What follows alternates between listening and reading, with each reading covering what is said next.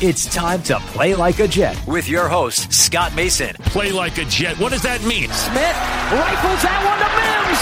And that's a foot race he's going to win. Touchdown Baylor. Denzel Mims with another monster score of 70 yards. Five straight games, Anthony, where he's got a touchdown catch of over 20. That's deflected and picked up Mosley. He'll take it in. It's a pick six and a touchdown. Bell into the middle of that line, and it's a touchdown. Big return for Crowder. 85 yards. There was contact with the quarterback, and it's incomplete. They got pressure on Prescott. It was Adams who came blitzing in. Hill hit immediately when he got the handoff. You know and what? it's the QAnator. Oh my gosh. Listen, thank you. From the TOJ Digital Studio, this is Play Like a Jet. My name is Scott Mason. You can follow me on Twitter at Play Like a Jet One. And it's time for another off-season review. This time with the man that I like to call the Godfather of Jets podcasts. He, of course, hosts There's Always Next Year with his buddies Josh Conrad and Travis Milton here on Play Like a Jet. Mr. Brian Bassett, the founder of the JetsBlog.com. Brian, thanks so much for coming back on, man. Always. I always love talking to you, Scott, and getting a chance to talk to this audience. Thank you. I'm excited.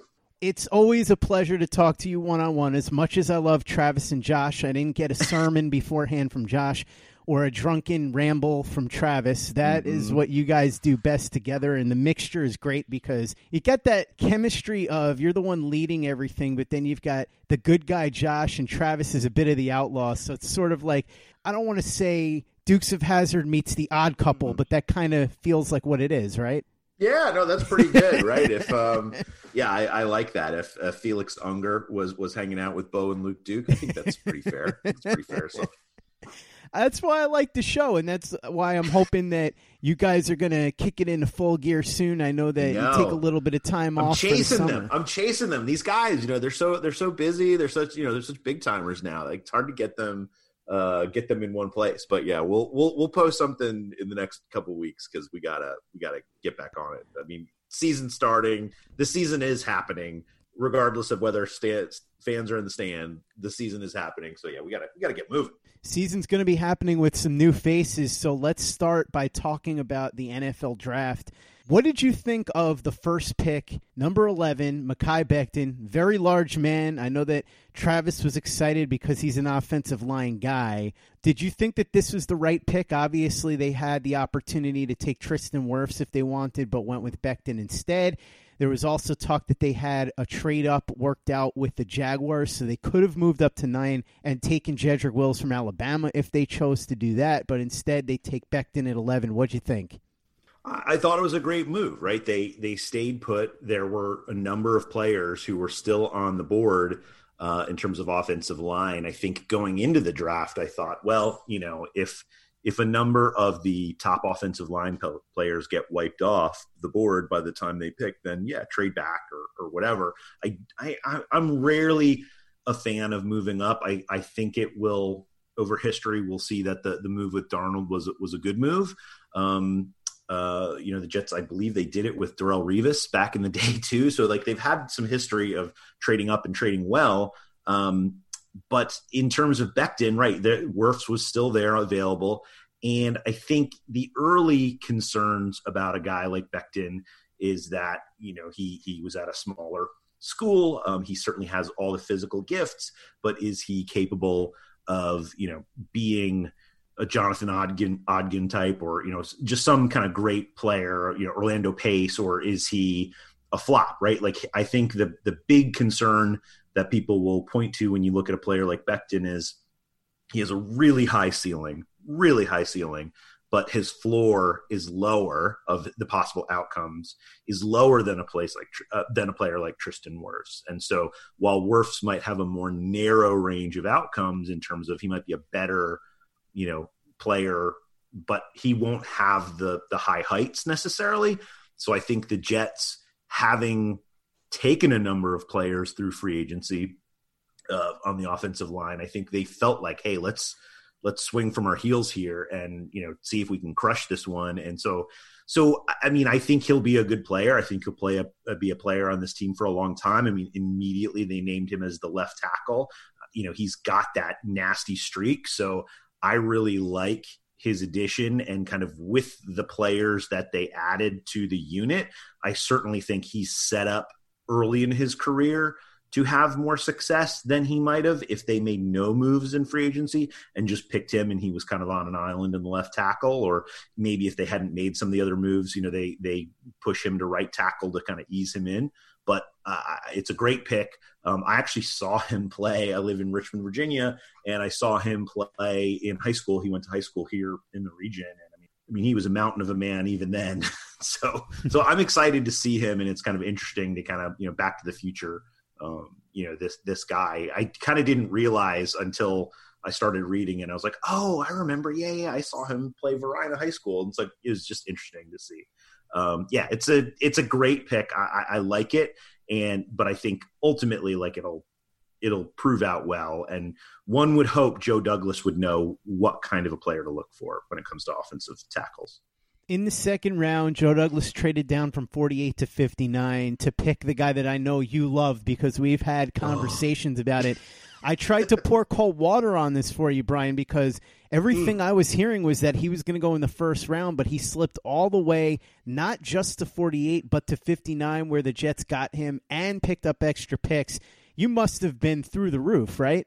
Oh, man. Yeah. I mean, when they traded back, I was livid. I was so mad I was frustrated. I'm like, he's there. You had him in your hands and you just dropped him. I thought there's no way he makes it. Whatever it was, the eight picks that the that the team moved back. Um, and lo and behold, he he was still there. I will say, I think part of it has to do with the fact that now, uh, you know, Van Jefferson might wind up being a, a, good player for the Rams, and his dad is the is the wide receivers coach for the Jets.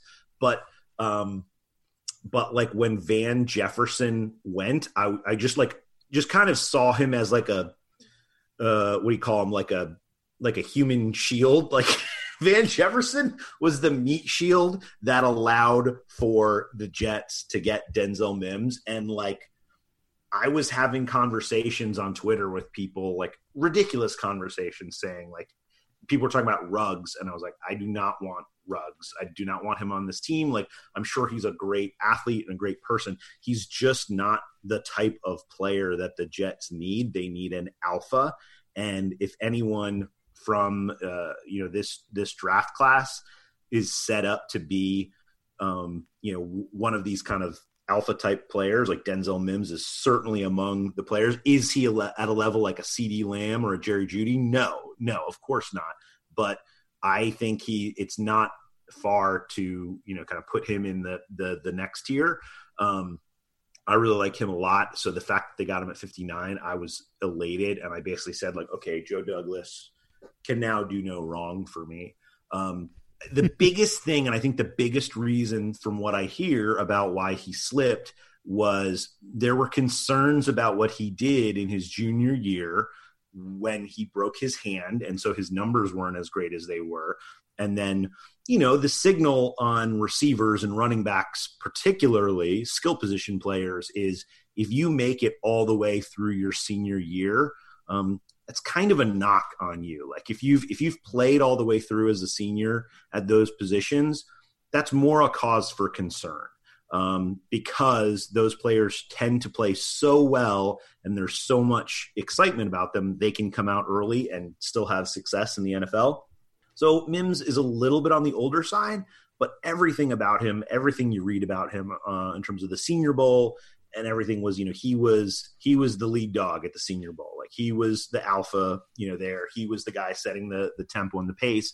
And the guy who did that last year was Deebo Samuel. So, you know, and then Cooper Kupp a couple of years before that. So these guys that are kind of the seniors who kind of make it, but then they really show up at the Senior Bowl, like they have a couple marks against them because okay, you know they didn't come out early and all that sort of thing, and production wasn't great.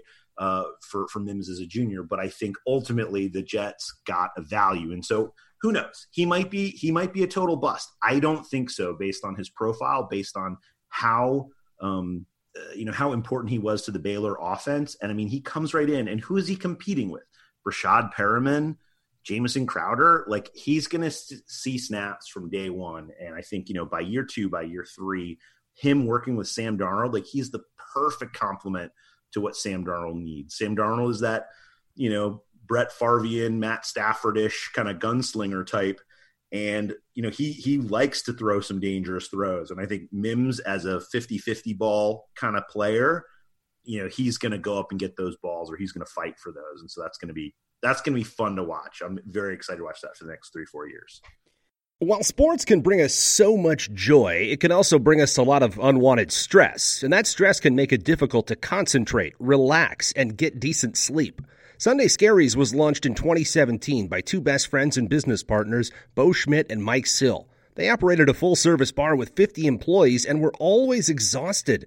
They tried all kinds of products, but they didn't work. Then they started experimenting with CBD. They loved the effects and regained control of their days and nights, but they wanted better CBD products. So what they did for themselves was specially formulate CBD gummies with vitamins D3 and B12 that were super consumable, easy to take on the go, and effective. Long story short, their specially formulated CBD products and vitamins helped relieve the overwhelming angst they felt on a daily basis. So in July 2017, they named the company Sunday Scaries and began sharing their products with friends and launched their online store at sundayscaries.com. With tens of thousands of customers, monthly subscribers, and a 100% money back guarantee, Sunday Scaries has always been on a mission to transform a worrisome nation into a chill one. And right now, we have a bonus for you. Get 25% off all products at sundayscaries.com when you use the code OVERTIME. Again, 25% off all products at sundayscaries.com when you use the code OVERTIME. Hey guys, this is Greg Peterson, host of the podcast Hoopin' with Hoops. Despite the fact that college basketball is in the off season, it's never too early to get a jump start on taking a look at these teams because there is now 357 of them for the upcoming 2020-2021 college basketball season. I'm going to give you guys a deep dive on every last one of them, keep up with all the transfers in college basketball, and so much more. You are able to subscribe to Hoopin' with Hoops on Apple Podcasts, Google Play, Spotify, Stitcher, TuneIn, or wherever you get your podcasts. Hey guys, Greg Peterson here with the Baseball Betting Podcast. As we know, the MLB season is back in our lives. It's going to be a 60 game sprint unlike anything that we've ever seen before. And I'm going to be giving you picks every single day, seven days a week with Major League Baseball. We're also going to be keeping up with the KBO as well. If you like baseball and you like being able to make some money, subscribe to the Baseball Betting Podcast with Greg Peterson on Apple Podcasts, Google Play, Spotify, Stitcher, TuneIn, or wherever you get your podcasts. Play like a Jet. Play like a Jet. Jets had two picks in the third round, Brian, and one of them was a safety that I think a lot of people didn't expect the Jets to pick. That's Ashtyn Davis out of Cal. And then the second pick was an edge rusher, but not the guy that a lot of us thought. They got Jabari Zuniga out of Florida. What'd you think of these two picks? Both of them on defense in a draft where a lot of people expected the Jets to go offense early and often. Yeah, Ashtyn Davis was uh, he was definitely a surprise to me. Um, I didn't know much about him uh, kind of prior, but you know he looks like a player that can come in, and I don't know if he would immediately become the starter, but I could quickly see him um, coming in and being a center fielder type um, for Gregg Williams, and to allow and because he's got some some pretty good speed some good wheels, even though he's a little bit older. I think he's already 23 years old. He will allow uh, Prez to do more of what Prez is so good at, which is you know moving up around the line of scrimmage, more the Polamalu type type role, disruptor, extra linebacker. Um, can can certainly drop in coverage or you know run with a tight end, but um, I think his presence and his range will only allow Prez to do more of what he can do. Um, obviously, you know, we've got to see what he's like in training camp and that sort of thing. But but uh, it's it's a move where I I think it signals uh, the end, the beginning of the end for for a guy like Maye. It's certainly they're not going to rush it to happen, but when you see a player like that drafted where he was the signal is clear that you know they're looking for the person to come in after after Maye and, and take over that role from him. And what about Jabari Zuniga? You know, it's funny because I think he's he's an interesting player. I think he's a value kind of where they got him. He yeah, he certainly seems like a little bit out of left field. And I know that from talking to a lot of people, there's concerns about going and getting another Florida Gator uh, edge rusher. but he seems like he's you know he's equipped and kind of ready to come in and I think he'll he'll be a contributor. I don't necessarily think he'll be a starter from day one, but uh, but he certainly in kind of a you know pass rush package, you know, could be a very interesting player at least initially for the team, and then depending on how he does, you know, maybe they ramp up his snaps. But yeah, I, I liked the pick. Um, I just I wasn't. Um, uh, I, I, I think I just had a little bit of that. Oh no, here we go again with another Florida Gator edge rusher, but uh, quickly moved past that. I think he'll be a good kind of you know special teamer and uh, package player at least initially for the team. In the fourth round, the Jets ended up having three picks. The first one was another Florida Gator. This was Perine, the running back. Then they went out and got a quarterback I think that one stunned mm. just about everybody. They got Captain Morgan out of Florida International. And then the third pick in the fourth round was Cam Clark, the offensive tackle who projects to be an offensive guard in the pros out of UNC Charlotte. Got a lot of attention after manhandling a lot of the players on Clemson. Obviously, when you're able to do that, that's going to turn some heads mm-hmm. because Clemson's got one of the best teams in all of college football. So, what you think of these three picks? Perine everybody knew they were going to get a running back, but I think a lot of people expected a speed back. Is that what you were expecting? Did the quarterback surprise you? And what did you think of Cam Clark? That's a massive man, perhaps another mm. bookend to put there with Mekhi Becton. Yeah, um, I I really thought this was yeah it was an interesting round as you said. Like I when they drafted Perine, I thought I, I almost and then and then I should say like thereafter when they when they uh, signed Frank Gore, I was thinking, oh man, like is this a prelude to to getting rid of Le'Veon Bell? And I'm not sure, but um, the thing I would say about Perine is like he's an interesting player, and Adam Gase certainly has a type. I don't think it's necessarily the type that I would look for in running back, and I think it's because of the scheme. Uh, you know, he likes these players that have kind of the vision that have a little bit of burst and who can you know catch balls out of the backfield and you know that's La'Mical Perine. Like he's not looking always for the um, you know for the the speediest player or you know the guy like you, the kind of classic profile for a for a running back is like you you want the guy who runs the fastest 40 and has like the highest speed score which is a combination of um, body mass index and uh, kind of combined with with their 40 so like you want that guy. So like Derrick Henry like off the charts in terms of in terms of his uh, speed score. Like that's kind of the telling statistic. For whatever reason Adam Gase doesn't um doesn't truck with that. Like that's not the way he builds his running backs and his backfields. Like he wants more like the guys who have the vision, who have that kind of one cut, and then boom, they're off to the races. Um, so he values some other things, and like you saw that like with again and again in his time uh, when he was in Denver and in his time when he was in Miami. Like just that's kind of how he does things. So uh, I don't think Perine is more than a backup or kind of a satellite back type player. Like he certainly has the size at 216 to be able to be used in goal line situations. He just doesn't have that breakaway speed that you want to see. Um, so he's certainly a role player, but I don't know that he'll ever be a NFL long term starter. Uh, so so yeah, in terms of him, you know, it's fine pick. Uh, there was other players I probably would have been more interested in in terms of Morgan, right? I mean, the Jets need to find, you know, Mike Tannenbaum used to always say, if you have, you should always be drafting a quarterback every year. Um, it's kind of out of the Eliot Wolf school of these are players that if they're valuable, you, they can come in and be part of your system.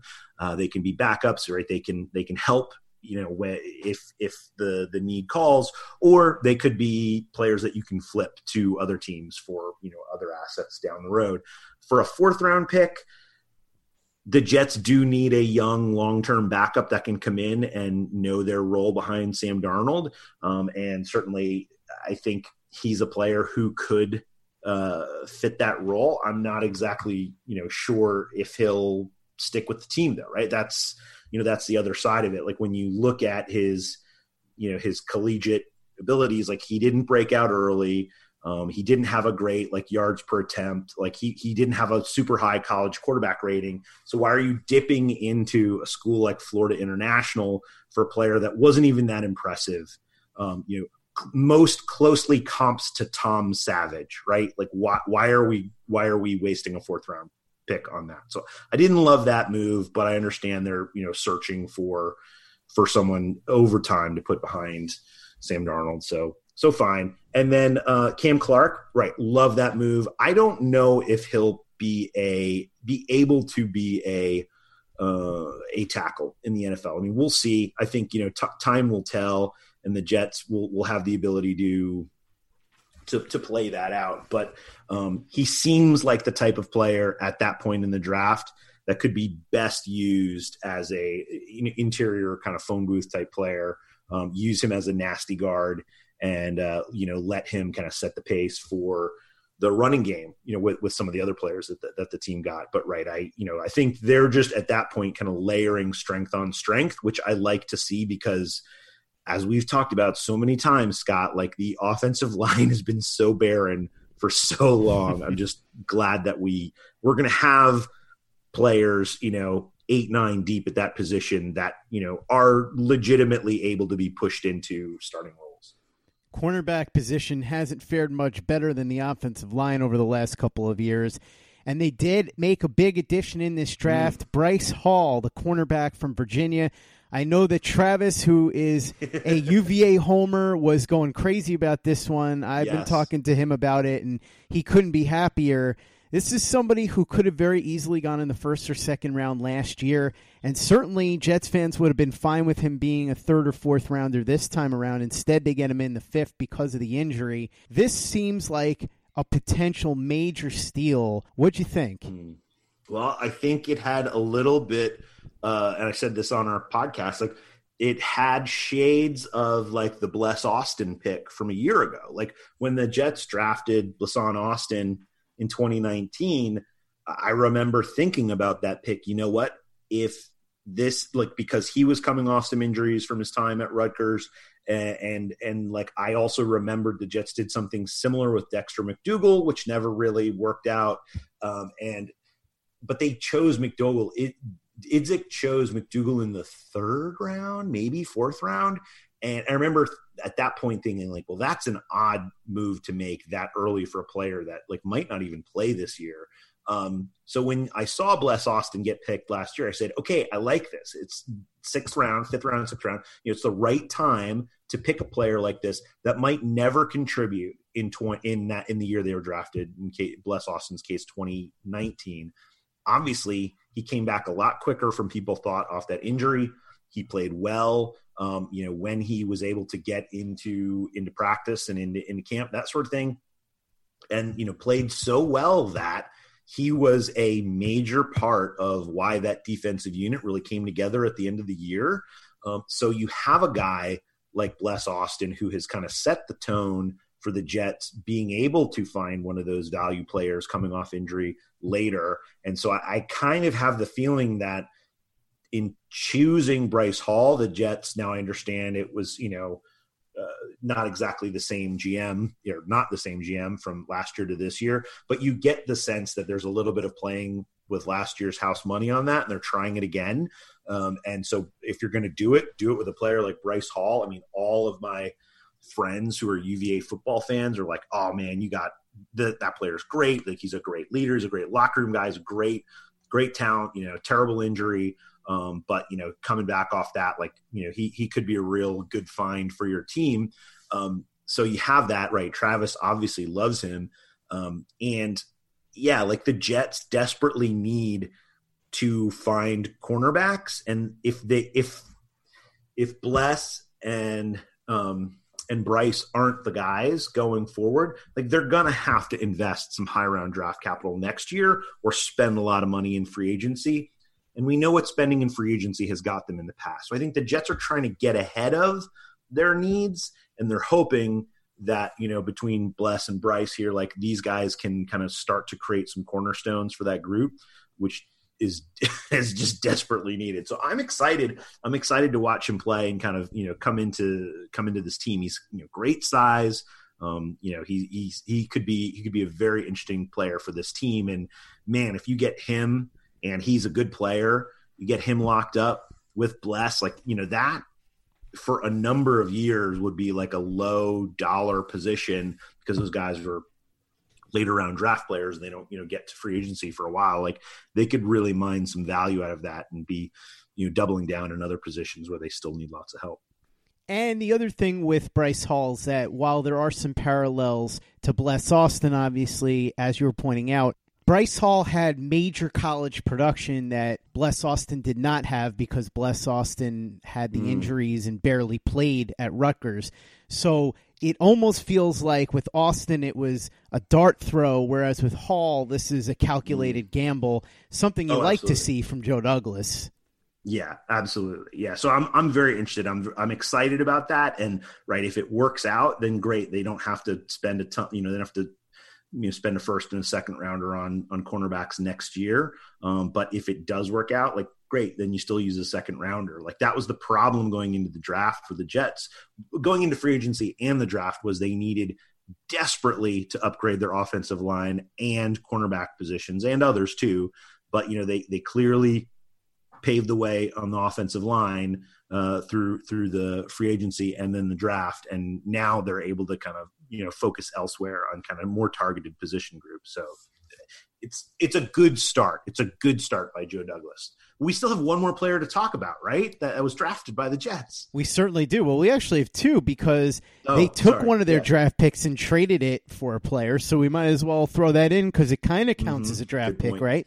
We had Bryce Hall at cornerback, and then another cornerback would end up on the Jets with the 211th pick. They flipped it to Indianapolis to get Quincy Wilson, who back in 2017 was a second round pick. Didn't pan out there, but still plenty of upside and young enough where you get him for a year. Hopefully, he works out in Gregg Williams' system. If not, you send him packing. But for the cost of the 211th pick, no big deal. And then, of course, the player that you're alluding to, Manish Mehta's favorite player now, Braden Mann, the punter out of Texas A&M kid's got a hell of a leg on him. What you think of this one? Because there are some people that think you should never ever use picks on punters and kickers. I'm not in that category. I think if you use a sixth or seventh round pick on a punter or kicker that you feel could be the solution for the next 10 to 15 years, let's say, that's fine because sixth or seventh round, you're typically looking at guys that may or may not even stick on the roster. If they do, they're probably going to be part time players and we've seen what poor punting and poor kicking yes. can do. So if you've got a guy that you think can be the solution there, why not? So what'd you think, Braden Mann and Quincy Wilson coming to the Jets with that 211th pick in that trade? Yeah, uh, um, Quincy Wilson. Yeah, I, right. I think, as you said, it's it's an upside play. You know, by the time you know, think of it as like a you know like a curve, right? You see these kind of you know charts and kind of curves and things, kind of you know they exponentially grow, like, or maybe they logarithmically fall off or whatever, the likelihood of a first rounder hitting very high.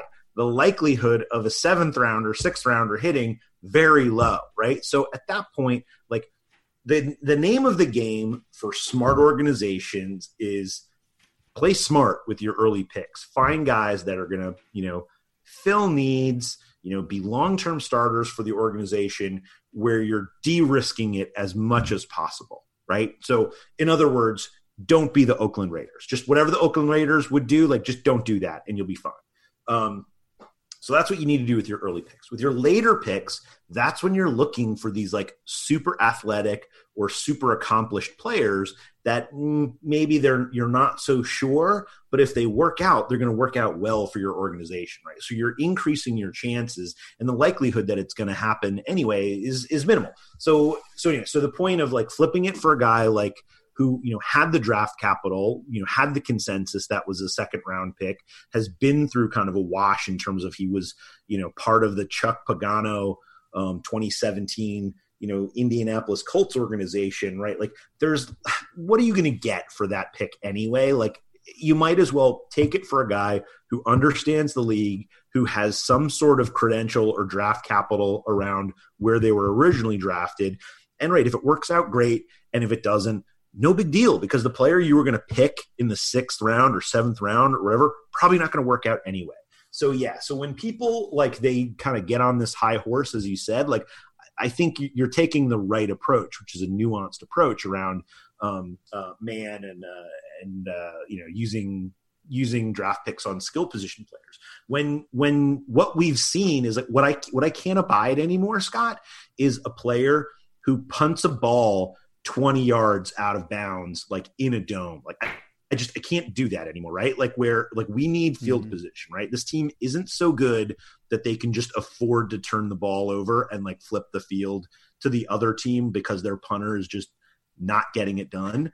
Um, and like we've been through the mill on that basically since Ben Graham. Like I don't know, like I can't even remember like since then. Um, so you get a guy who was what a Ray Guy winner like two years ago. Um, you know, basically was instrumental to his team like flipping the field when he was in college.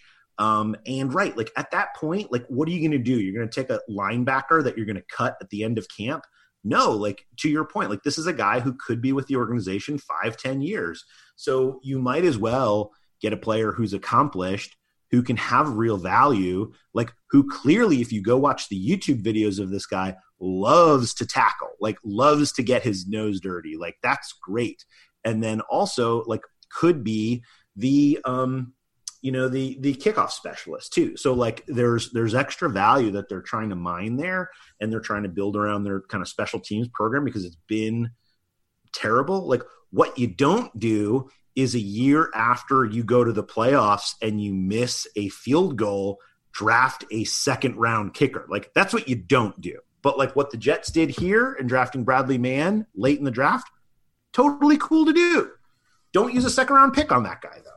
Ah, uh, yes, memories of that famous second round pick of Mike Nugent, the place kicker out of Ohio State in the second round in the 2005 draft. The sad thing is, of course, that Mike Nugent was probably one of the better second round picks that the Jets have had over the last 15 years start thinking about Vlad Ducasse, Christian Hackenberg, Devin Smith. It's mostly been a litany of horrors. They did have the occasional good pick in the second round. Marcus Maye comes to mind, David Harris certainly, but they have not been very lucky in the second round recently. Hopefully, the fact that they picked a punter in the sixth round rather than a kicker in the second round will pay off better dividends for them than Mike Nugent did in 2005. And that'll wrap up part one of our off-season review. We'll be back tomorrow to finish this up with part two. In the meantime, follow Brian on Twitter at Brian underscore Bassett. If you haven't given us a five star review on iTunes yet, if you could go ahead and do that for us, really appreciate it. Easy way to help out the show if you like what we're doing. Doesn't take you much time, doesn't cost you any money, but it goes a long way to help us out. So if you could go ahead and do that, we'd really be grateful. And for the latest and greatest in New York Jets podcasts, you know where to go. That's Turn on the Jets Digital and turnonthejets.com.